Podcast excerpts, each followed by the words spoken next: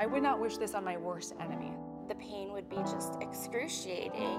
People just think that a migraine is a really bad headache, and it's it, there's so much more to it than that. It's really nice to be able to say, is anybody else dealing with this today? Hi, my name is Dr. Larry Newman, and this is Season 1, Episode 2 of Move Against Migraine. Today's topic is migraine treatment and you. So, in this podcast today, we hope to hit upon a couple of important topics. What exactly is the difference between episodic and chronic migraine? How do we make that diagnosis? How to work with a headache specialist? What type of tools can you bring with you to your doctor's visit to help the doctor get to the right diagnosis for you? How to know when to change your medications? And what to do when treatment fails? How can you be your best advocate? How can you let the doctor know how impactful migraine is upon your life? Because migraine varies from patient to patient and within the same patient, it's very useful for patients to bring with them some tool in which they track the frequency of their headaches. A diary is, is optimal in which over several months the patient enters how often they have an attack of migraine, and they can then show it to their clinician so that they can see if the treatment is working or if the treatment needs to be adjusted.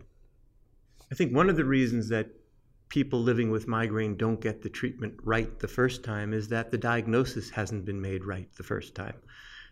People with migraine are often told that their headaches are due to stress, therefore, they have a tension type headache, or because they have pain in their forehead or their face. Rather than being migraine, they're told they have sinus headache. So there's a long litany of failed diagnoses and failed treatments that they, they must suffer through, further building upon the stigma that people living with migraine have to endure. We spoke with Dr. Stewart Tepper, professor of neurology at the Geisel School of Medicine at Dartmouth. Dr. Tepper, can you tell us how can a patient living with migraine know if their treatment plan is effective? There are a number of ways. You you could actually do what's called a you could actually fill out what's called a patient reported outcome which is also called a PRO. That is, you could look at how much disability or impact the migraines uh, are having on your life. And these patient reported outcomes have what are called different domains. And the domains include the number of days, for example, in the last three months that you were at least 50% impaired at work, home, school, recreational activities uh, or you can subdivide. And the two patient reported outcomes that are easy to get online that you could fill out and bring to your provider would include something called the headache impact test or HIT6 and the migraine disability assessment scale or MIDAS. Those are pretty widely available and you could fill them out and, and you could follow them and they give an overall view how well is all the treatment working, not just acute, but preventive, not just medicines, but behavioral. Everything that you and the provider put together should impact you as a whole person. So, is there anything you'd recommend that patients bring with them to their exam to help their doctor help them? Headache diaries or headache calendars can be very, very useful, I, I think. And I, I always want to look at what people bring in. There are a lot of them online. There's a lot of them online.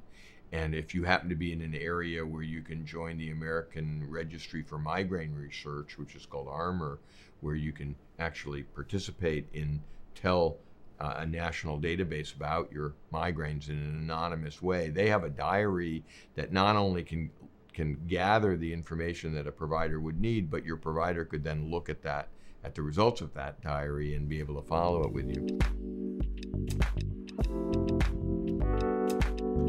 The distinction between episodic and chronic migraine is arbitrary, but there are standards that have to be met.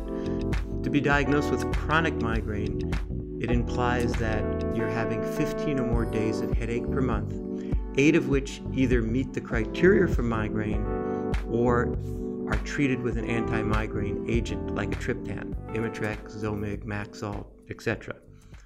Episodic migraine implies that you have 14 or fewer days of headache per month. You can have low frequency episodic migraine, one to six or seven days per month, or high frequency, seven to 14 days per month.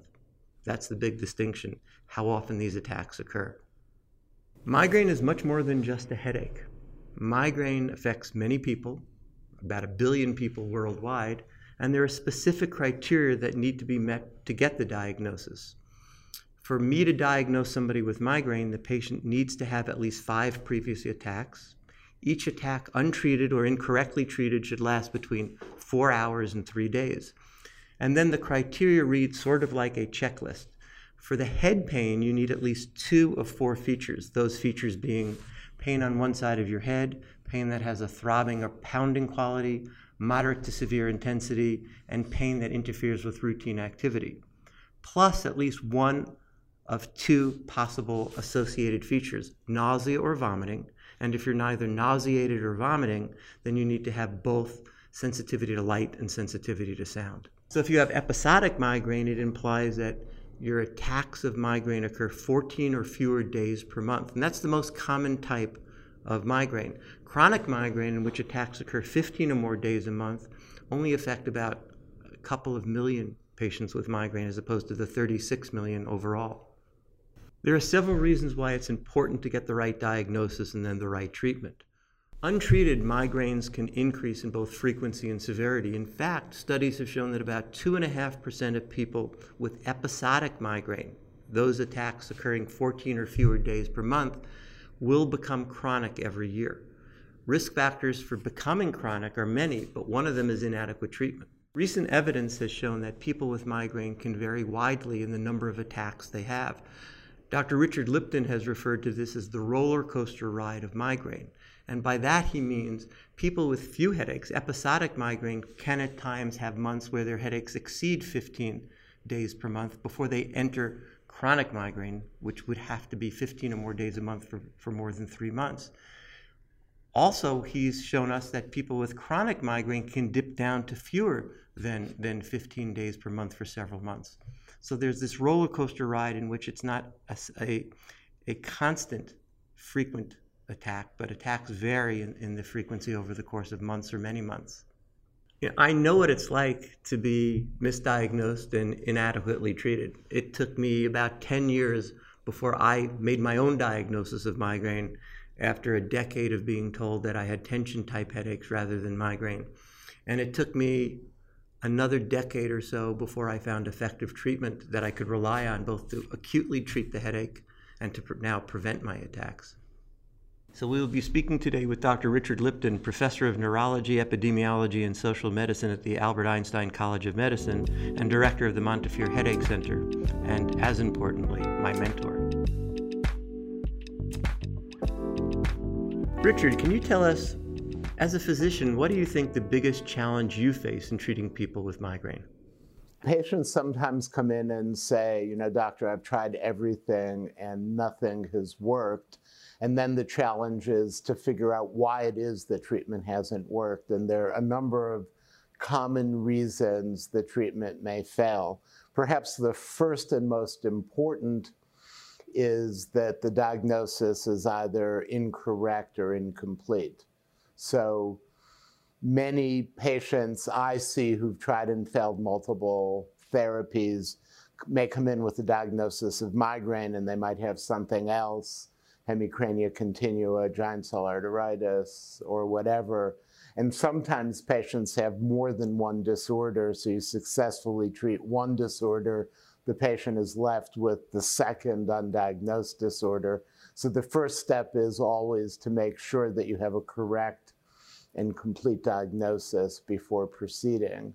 And then treatment may fail for a number of other reasons. Another common one is that the patient has triggers that are either unaddressed or unidentified. So triggers initiate or increase the probability of getting a headache after exposure. So far and away, the most common trigger that makes patients difficult to treat is overuse of the same medications they're taking to relieve their headache. As an example, I once saw a patient for a very long time. They weren't getting better on treatment. And every time I saw them, I was asking about whether they were overusing caffeine, and the patient would always say, Well, I don't really drink coffee. It turned out the patient was drinking Lipton iced tea, my name, eight glasses a day.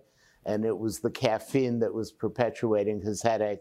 And it took me months before I realized he was drinking the iced tea. And when I eliminated it, he finally got better. So, Richard, how do you handle something like this? A problem that I know I see in my practice on a, on a near daily basis. You have a patient with a long history of having migraine, and they come to you at the end of their rope, and the first thing they say is, I need to be cured. Bringing patient expectations into line with therapeutic reality. So sometimes patients feel that the goal of treatment should be complete elimination of all headache, or they may feel that when you take an acute treatment, they should be pain free in 10 minutes and able to get back to work. And the reality is that headache therapy is now really wonderful, better than it's ever been, but may fall short of patient expectations. So sometimes patients are frustrated and they feel like treatment's failed because their expectations are too high given the limits of therapy. The reality is that migraine is a chronic disease. And like all chronic diseases, we can't cure migraine, but we can make it a lot easier to live with. And if the doctor and patient are aligned on what success looks like, it becomes much easier to achieve success and to make the patient satisfied with the treatment that's available. Thanks so much for listening to this podcast brought to you by the American Migraine Foundation. For more information, be sure to check out our website, AmericanMigraineFoundation.org. And stay tuned for our next episode Lifestyle Tips for Managing Migraine.